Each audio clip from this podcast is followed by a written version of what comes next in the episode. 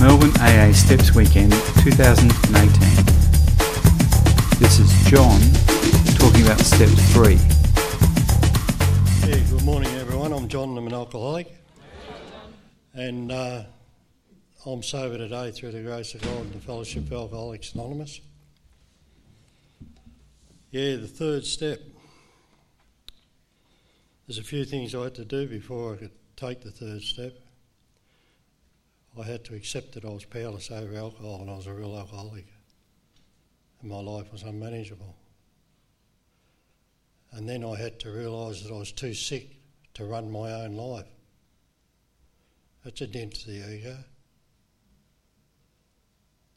So I had to come to believe that a power greater than myself could restore me to sanity.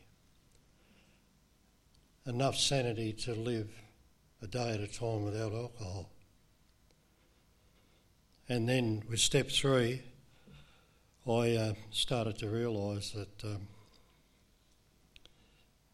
you know, to turn my will, you know, which is um, the way I think.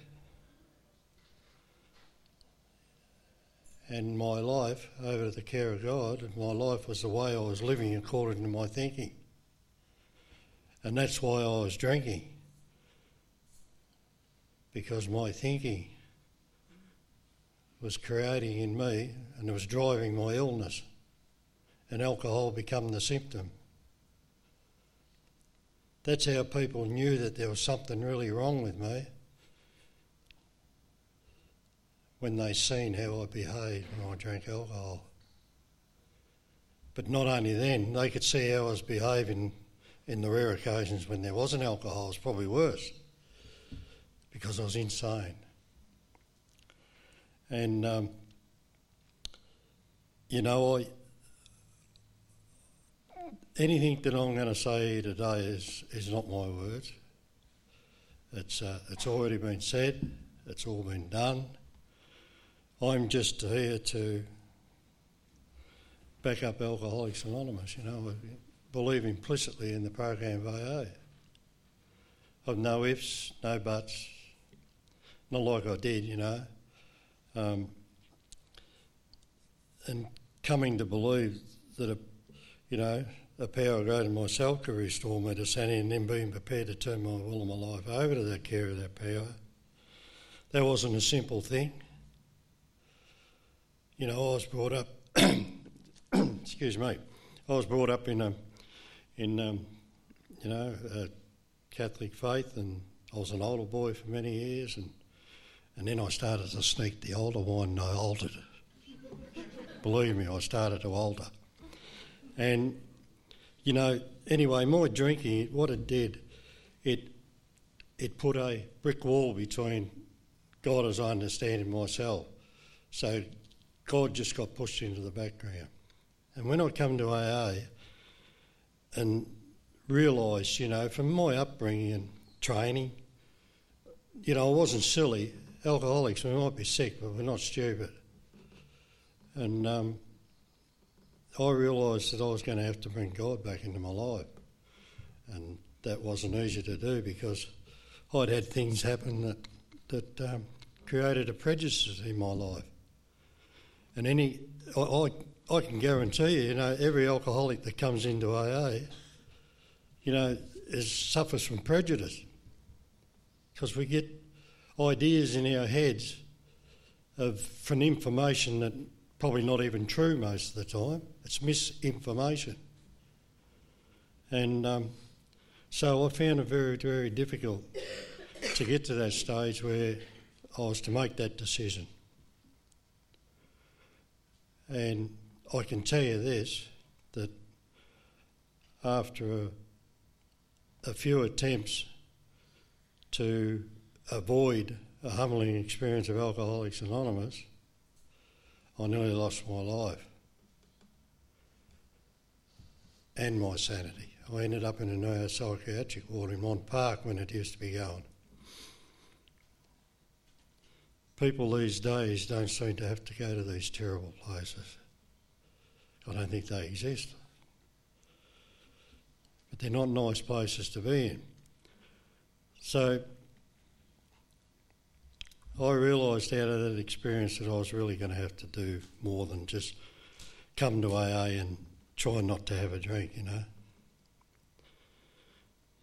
Um,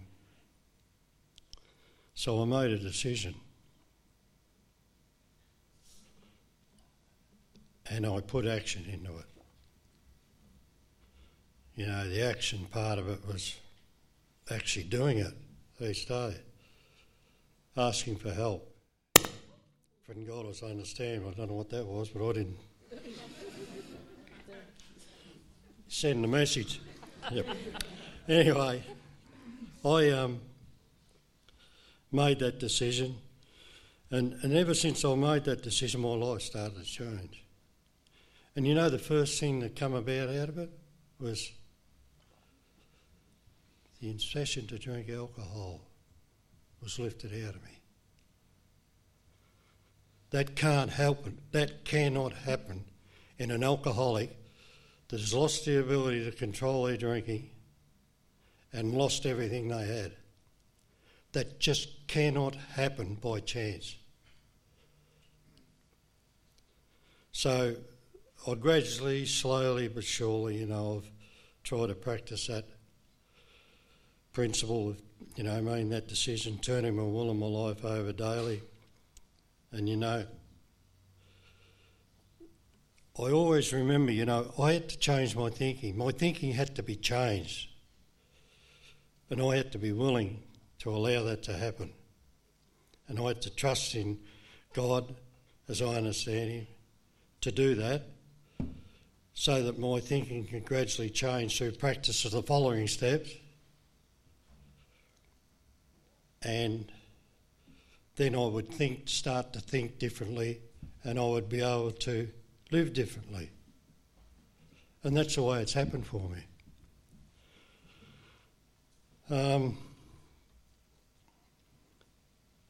Because um, I remember, a, um, you know, one of the little writings of Bill W., you know, where he says uh, that he was speaking about me, he was speaking about me, when he said, if you continue with the mind of an alcoholic, your day and time will arrive to drink no maybe about it. And that was why I was drinking again in Alcoholics Anonymous, because I still remain with the mind of an alcoholic.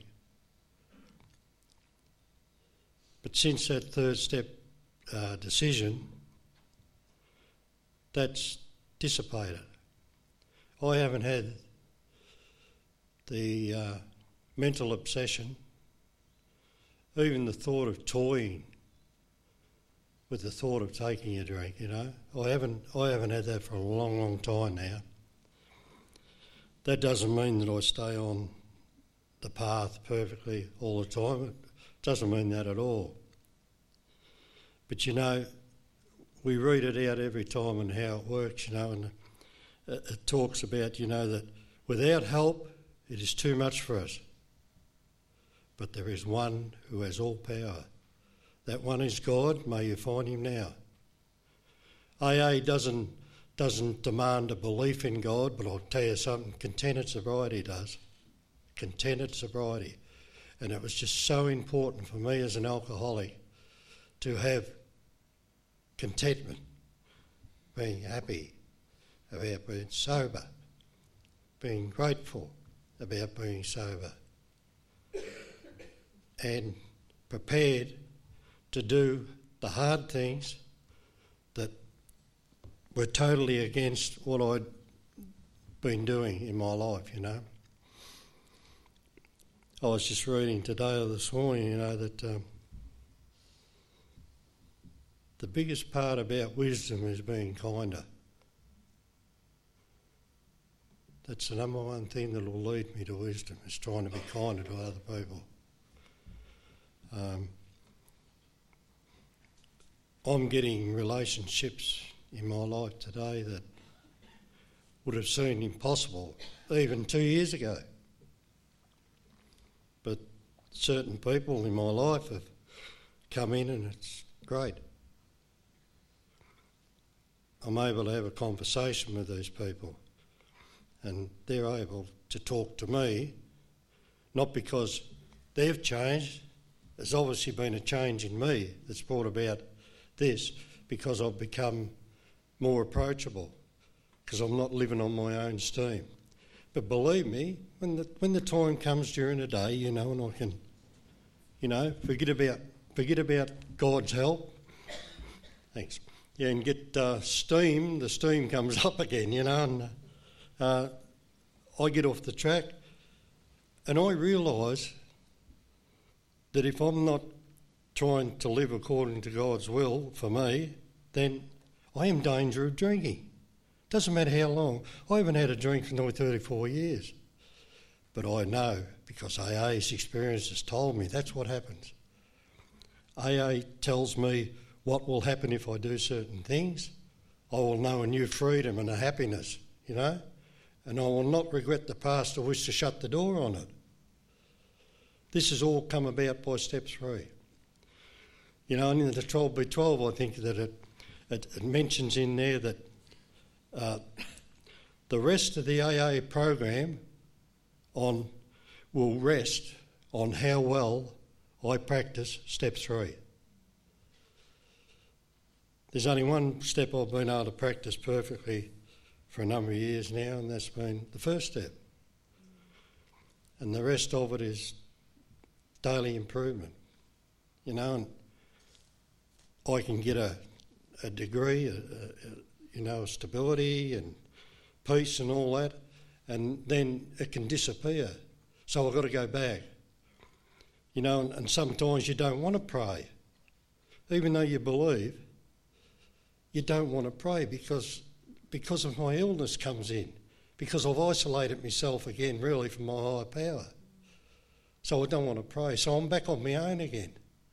I have no defence. I haven't got that necessary defence while I'm in that frame of mind against the first drink. So, you know, this whole program is about me being restored to sanity, you know, regarding alcohol. And it tells me that from the experience of AA that if I am restored to sanity regarding alcohol through God as I understand Him, as the only one that can give me can give me that sanity, by turning my will and my life over, then, you know, um, I'm on my own if that's not happening. I'm one drink from a drunk. The width of my ears, my will, the way I think, my life, the way I live according to my thinking. So today I'm learning to live a different way of life because of my will turned over to God, because He guides me. And He's the only one tells us, you know, there is one who has all power, that one is God, may you find Him now. Half measures avail us nothing. We stood at the turning point, we asked His protection and care with complete abandon. It's also true, you know. I don't need any convincing. But I hope you've been a bit convinced by what I've had to say. Thanks for being here. Thanks for sharing. Thank you, John. Information about the annual Melbourne AA Steps Weekend is available from www.stepsweekend.aagroup.org.au. Thanks for letting us share.